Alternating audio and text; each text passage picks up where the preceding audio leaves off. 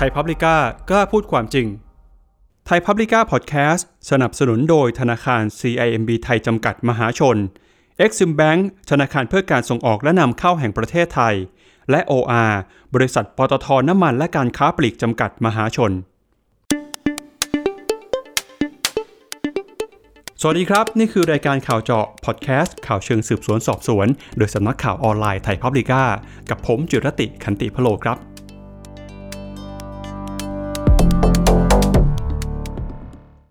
สวัสดีครับ รายการข่าวเจาะในวันนี้จะพาคุณผู้ฟังมาติดตามบทสัมภาษณ์พิเศษ ของดรเอกนิติ นิติทันประพาสอธิบดีกรมสรรพากร ที่จะมาพูดถึงมาตรการของกรมสรรพากรนะครับ เรื่องของการเลื่อน เร่ง ลด จูงใจ เพิ่มเงินในกระเป๋าของประชาชนกว่าแสนล้านบาท ในช่วงโควิด -19 พร้อมกับวิธีการปฏิรูประบบภาษีของประเทศไทย ในยุคดิจิทัลทรานส์ฟอร์เมชันหากว่าพร้อมแล้วนะครับ มาติดตามรายการวันนี้กันได้เลยครับ ท่ามกลางวิกฤตไวรัสโคโรนา 2019 หรือว่าโควิด -19 ที่ระบาดทั่วโลกตอนนี้นะครับ นอกจากจะส่งผลกระทบต่อเศรษฐกิจไทย ให้หดตัวลงมาอย่างรวดเร็วในช่วงระยะเวลาไม่กี่เดือน หลังจากที่รัฐบาลประกาศปิดประเทศ ตามมาด้วยมาตรการล็อกดาวน์และประกาศเคอร์ฟิวกิจกรรมทางเศรษฐกิจต่างๆ ต้องหยุดชะงัก หลายภาคธุรกิจต้องหยุดกิจการชั่วคราว บางรายก็ต้องมีการปิดกิจการนะครับ รัฐบาลก็ได้มีการใช้นโยบายทางการคลังอย่างต่อเนื่อง เพื่อเยียวยา และรักษาผลกระทบทางเศรษฐกิจที่เกิดขึ้น เครื่องมือทางการคลังอีกตัวหนึ่งนะครับ ที่จะเข้ามามีส่วนสำคัญ ก็คือมาตรการทางภาษี ดรเอกนิตินิติทันประพาสอธิบดีกรมสรรพากร ก็บอกว่าหลังจากเกิดการแพร่ระบาดของโควิด -19 เศรษฐกิจไทยเปลี่ยนแปลงไปอย่างรวดเร็วมาก จากที่เคยเติบโตนะครับ ตอนนี้ก็ติดลบ ในส่วนของการดำเนินนโยบายภาษี ก็ต้องปรับให้เร็วเช่นกัน แต่อย่างไรก็ตามครับ มาตรการการใช้นโยบายทางภาษีก็มีข้อจำกัดเช่นกัน ปัญหาโควิด ก็ต้องมาเข้าใจต้นตอของปัญหาว่าปัญหาโควิดต้นตอของปัญหาเนี่ยคราวนี้ผมว่าลำบากยากกว่าปี 40 คือปี 40 เนี่ยวิกฤตเนี่ยมันเข้าไปที่ระบบธนาคาร ระบบสถาบันการเงิน แล้วมันค่อยลามไปกระทบภาคธุรกิจ แล้วก็แรงงาน คือไปแต่มันก็กระทบที่หัวใจก็คือระบบธนาคาร ที่ปัญหาสมัยก่อนที่เราแก้ปัญหากันเรื่องสถาบันการเงิน แล้วก็เพราะฉะนั้นสิ่งที่เราแก้คือต้องไปหยุดที่ระบบสถาบันการเงิน ระบบธนาคาร เพื่อไม่ให้ลาม ไปสู่ธุรกิจที่ขาดสภาพคล่อง อันนี้คือมาตรการ 14 สิงหาอะไรถ้าจำกันได้สมัยนั้นแยกทุกแบงค์แบดแบงค์รีดหยุดตรงนั้น เพราะไม่งั้นคนดีๆ ที่เคยขอสินเชื่อแบงค์ได้ก็จะไม่ได้ แต่ครั้งนี้เนี่ยวิกฤตเนี่ยมันไปตรงเลยตรงจุดเลย คือไปที่ธุรกิจ ไปที่ประชาชนที่ตกงาน มันไม่ต้องรอให้ธุรกิจขาดสภาพคล่องจากแบงค์ค่อยลามให้มันเข้าไปสู่ตรงนั้นทันที เพราะฉะนั้นเนี่ย นโยบายต่างๆเนี่ยมันถึงต้องเข้าไปแก้ที่ตรงจุดก็คือผู้ประกอบการและประชาชน คราวนี้เนี่ยกลับมาดูว่าเครื่องมือเนี่ยในเชิงเศรษฐกิจมีอะไรบ้าง อันนี้ผมอาจจะพูดภาพใหญ่นิดนึงแล้วค่อยลงมาถึงภาษีก็ต้องบอกตรงๆว่าเครื่องมือเนี่ยในการที่ไปสู่ภาคธุรกิจและภาคเศรษฐกิจเนี่ยจริงๆมันก็ไม่พ้นหรอกในเรื่องการคลังก็คือมีเรื่องรายได้ก็คือภาษี เรื่องรายจ่ายแล้วก็เรื่องสินเชื่อ ซึ่งมาตรการทางภาษีที่กรมสรรพากรนำมาใช้เยียวยา และเพิ่มสภาพคล่องให้กับธุรกิจ ดรเอกนิตินะครับก็เรียกมาตรการนี้ว่าเลื่อน เร่ง ลด จูงใจ โดยเลื่อนนะครับก็คือการเลื่อนชำระภาษี เร่งคือการเร่งคืนภาษี ลดคือการลดภาษี และจูงใจ คือการใช้มาตรการทางภาษี มาจูงใจให้คนนะครับ ช่วยภาครัฐในการแก้ปัญหา และลดผลกระทบทางเศรษฐกิจจากโควิด -19 คือตอนแรกเราเลื่อนบุคคลธรรมดาก่อนเพราะว่ากับนิติบุคคลเนี่ยอย่างบุคคลธรรมดาเดือนมีนาที่พวกเราต้องจ่ายกัน เราก็เลื่อนเลยว่าจากครั้งแรกเลื่อนจากมีนาไปมิถุนาเพราะไม่มีใครรู้โควิดเป็นเท่าไหร่ แต่พอเรารู้ว่าโควิดมันนานกว่ามิถุนาแน่ เราก็ขอขยับเลื่อนอีกทีเป็นสิงหาเพราะฉะนั้นอันนี้เป็นที่มาที่ที่ทำไมถึงเลื่อน แต่ว่าเลื่อนเพื่อให้สภาพคล่องเนี่ยอยู่กับเขา แต่ขนาดเดียวกันเราต้องดูว่าในภาพใหญ่ๆเนี่ย เพราะว่าอันนี้ก็คือช่วยพยุงแต่ว่าในที่บอกคือว่าถามว่าผู้ประกอบการหรือเราบุคคลธรรมดา ที่เราต้องเสียภาษีเนี่ย ถามว่าจริง ๆ แล้วเนี่ยเราถูกกระทบจากโควิดทั้งหมดไหมหรือคนที่ตกงานบางคนไม่ได้เสียภาษีเลยเนี่ยเราเลื่อนไปก็ไม่ได้ช่วยอะไรเขา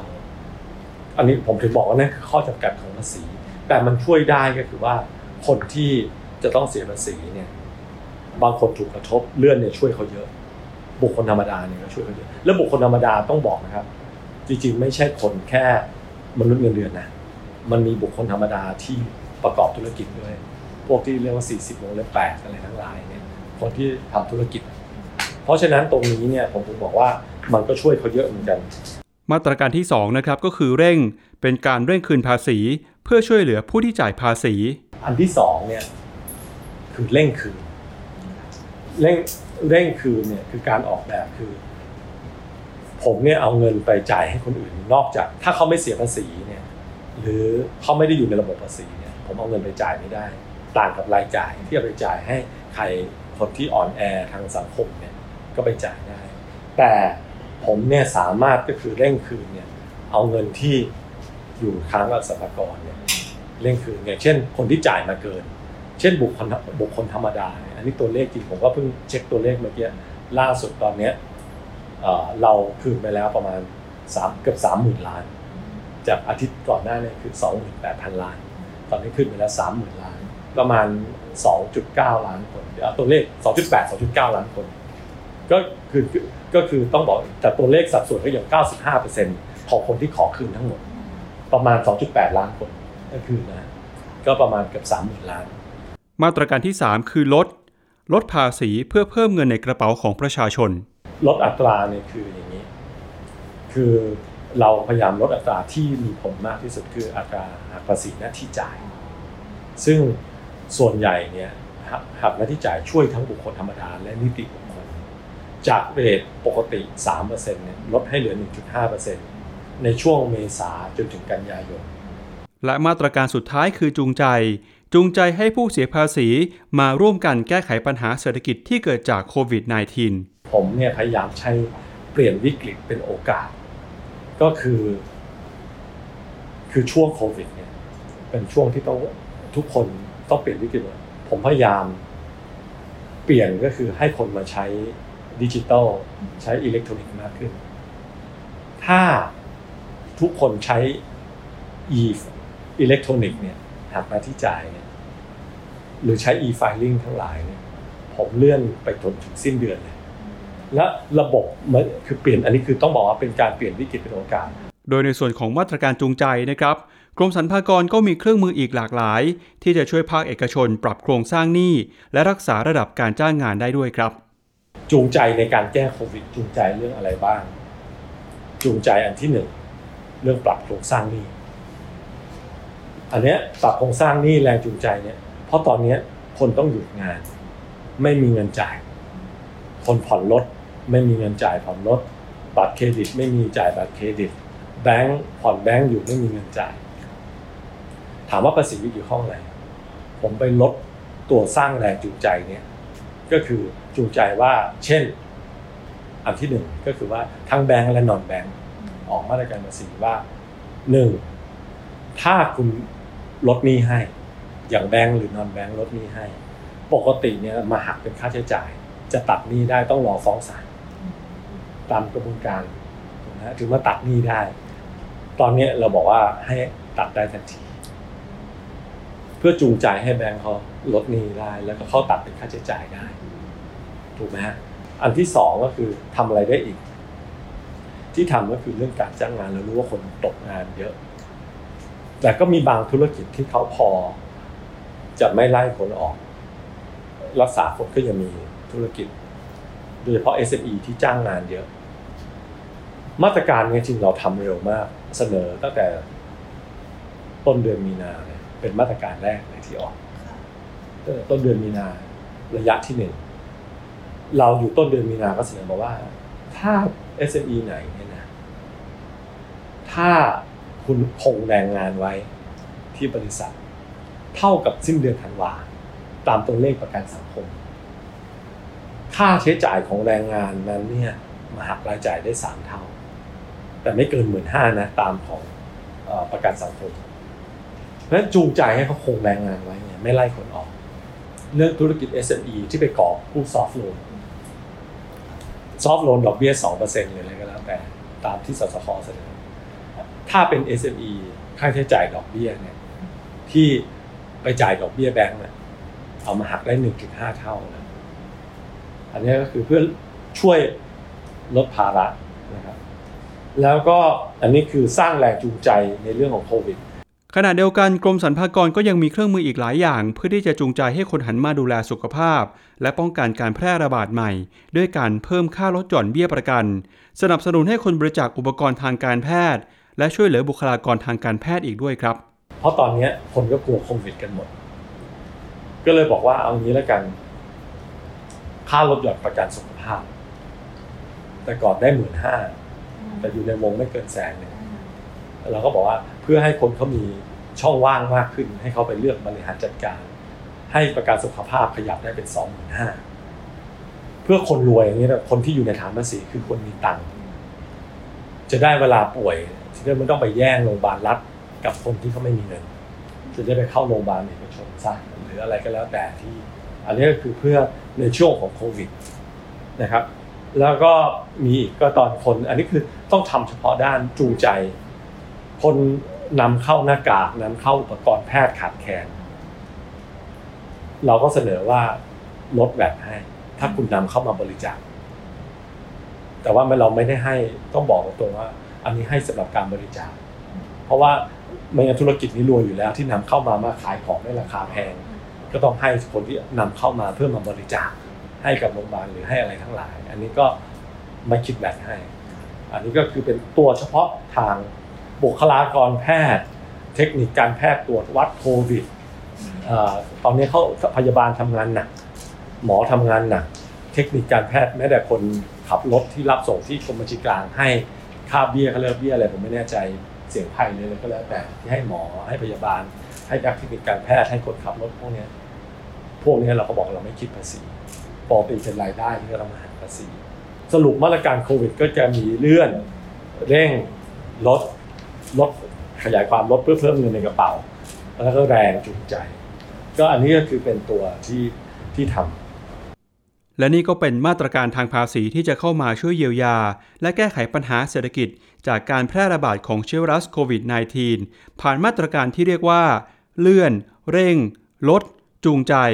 เดี๋ยวเราไปพักกันสักครู่ก่อนนะครับ ในช่วงหน้ามาดูกันต่อ กับการออกแบบนโยบายภาษี เพื่อเป็นเครื่องมือปรับโครงสร้างประเทศไทย รับยุค disruption ครับสวัสดีครับ ผมปั๊บจิรติขันติพโล ผู้สื่อข่าวด้านเศรษฐกิจ และนี่คือรายการข่าวเจาะพอดแคสต์โดยสำนักข่าวออนไลน์ไทยพับลิก้าที่จะพาคุณไปพบกับข่าวเชิงสืบสวนสอบสวน เพื่อความโปร่งใสของประเทศไทย ในประเด็นสังคม เศรษฐกิจ การเมืองและความยั่งยืน พร้อมบทสัมภาษณ์สุดพิเศษจากผู้เชี่ยวชาญในประเด็นที่น่าสนใจ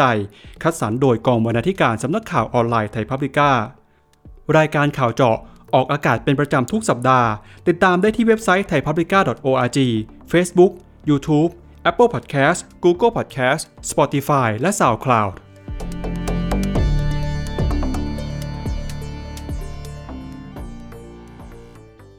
กลับมาติดตามกันต่อนะครับ กับช่วงที่ 2 ของรายการข่าวเจาะ พอดแคสต์ข่าวเชิงสืบสวนสอบสวน โดยสำนักข่าวออนไลน์ไทยพับลิก้า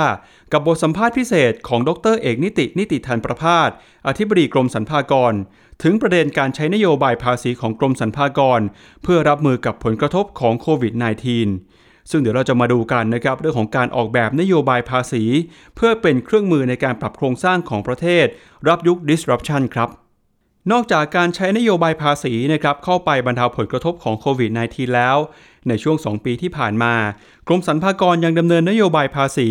มุ่งเน้นปรับโครงสร้างเศรษฐกิจ สนับสนุนให้เกิดการลงทุนแนวใหม่ เพื่อสร้างอนาคตของประเทศอีกด้วย ดรเอกนิตินะครับก็ได้เสนอแนวคิด สร้างฐานภาษีให้มีความทันสมัย อำนวยความสะดวกให้กับผู้เสียภาษีในระยะปานกลางและระยะยาว โดยพัฒนาระบบที่เรียกว่า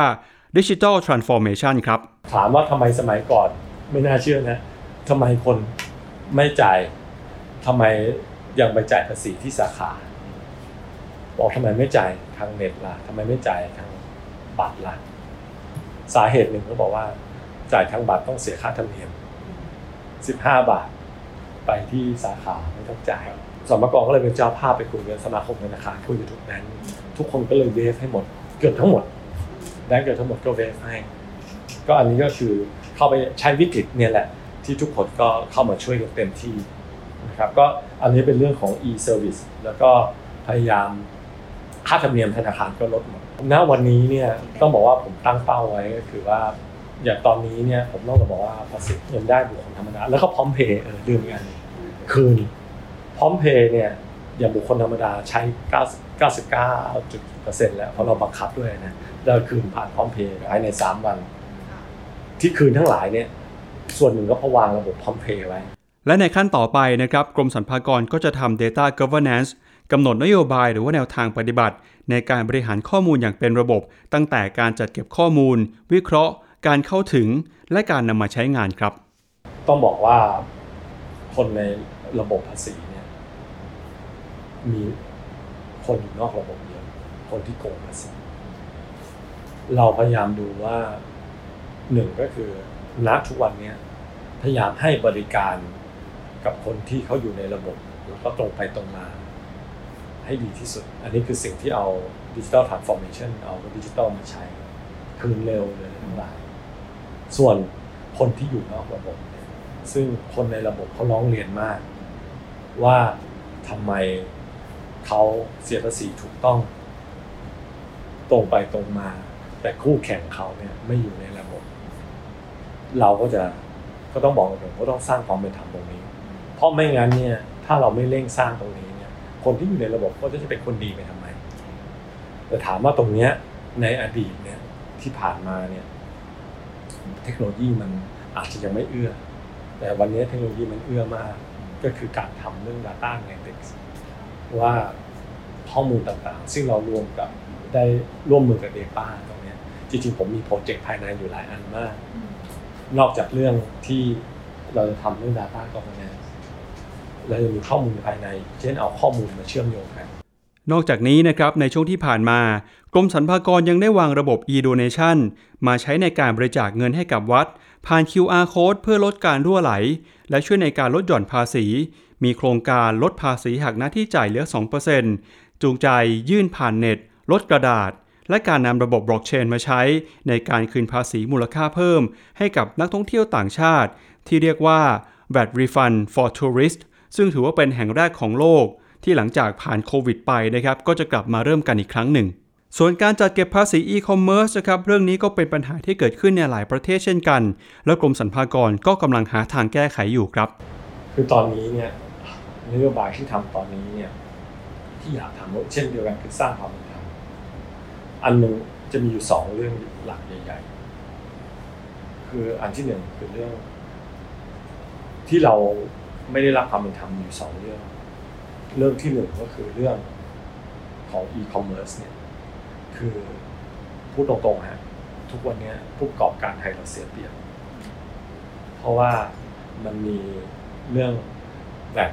ที่เราเรียกว่า low value goods ที่เรายกเว้นแบบใครนำเข้ามาสินค้าต่างละพันห้าร้อยบาท ไม่ต้องเสียภาษีแต่คนขายเมืองไทยผลิตเคสมือถือ มืองไทยเนี่ยต้องเสียแบบแต่คนนำเข้ามาจากประเทศไหนกันเขาก็รู้กันอยู่สั่งมาเต็มไปหมดเนี่ยไม่ต้องเสียแบบอันนี้ผมว่าไม่เป็นธรรมกับคนไทย อันที่สองเนี่ย ซึ่งต้องแก้กฎหมายชั้นประมวลเลย เรื่อง e-commerce เนี่ยคือเรื่องเนี้ยจะแก้ซึ่งทำได้เร็ว อีกอันหนึ่งคือเรื่อง e-service ซึ่ ซึ่งสมัยก่อนเราเรียก e-business แต่ตอนนี้ผมให้เปลี่ยนชื่อแล้วเป็น e- e-service คนจะได้เข้าใจง่ายขึ้น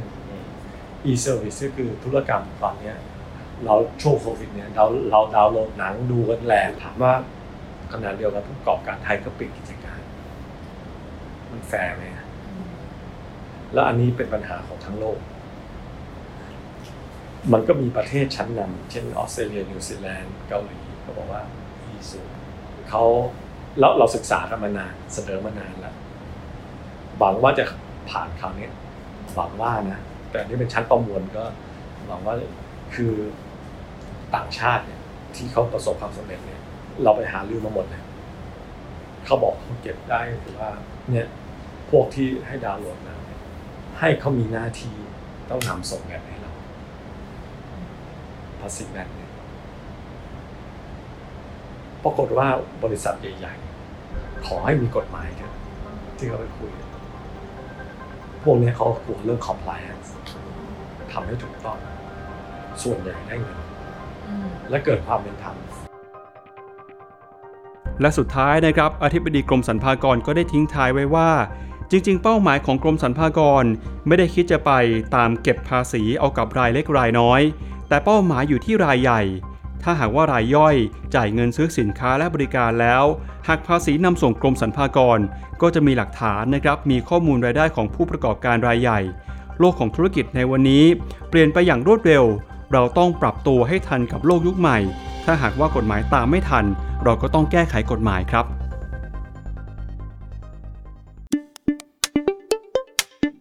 และนี่ก็เป็นนโยบายด้านภาษีเพื่อรับมือกับโควิด -19 และการปฏิรูปโครงสร้างภาษี จากดรเอกนิตินิติทันประพาสอธิบดีกรมสรรพากร คุณผู้ฟังสามารถเข้าไปอ่านบทสัมภาษณ์ฉบับเต็มนะครับ ได้ที่เว็บไซต์ thaipublica.org ในหัวข้อ อธิบดีกรมสรรพากรชู เลื่อน เร่ง ลดจูงใจ เพิ่มเงินในมือประชาชนแสนล้าน ฝ่าโควิด ตอนที่ 1และอธิบดีกรมสรรพากร ออกแบบนโยบายภาษี เครื่องมือปรับโครงสร้างประเทศรับยุค disruption ซึ่งเป็นตอนที่ 2 นะครับ และเพื่อไม่ให้พลาดการติดต่อนะครับ ก็อย่าลืมไปกดติดตามช่องทางการออกอากาศของรายการเรา ที่เว็บไซต์ไทยพับลิก้า Facebook YouTube Apple Podcast Spotify และ SoundCloud นี่คือทั้งหมดของรายการข่าวเจาะพอดแคสต์โดยสำนักข่าวออนไลน์ไทยพับลิก้า โดยรายการของเราในวันนี้ได้รับการสนับสนุนจากธนาคาร CIMB ไทยจำกัดมหาชน วันนี้ผมจิรติขันติพะโล ลาไปก่อน สวัสดีครับ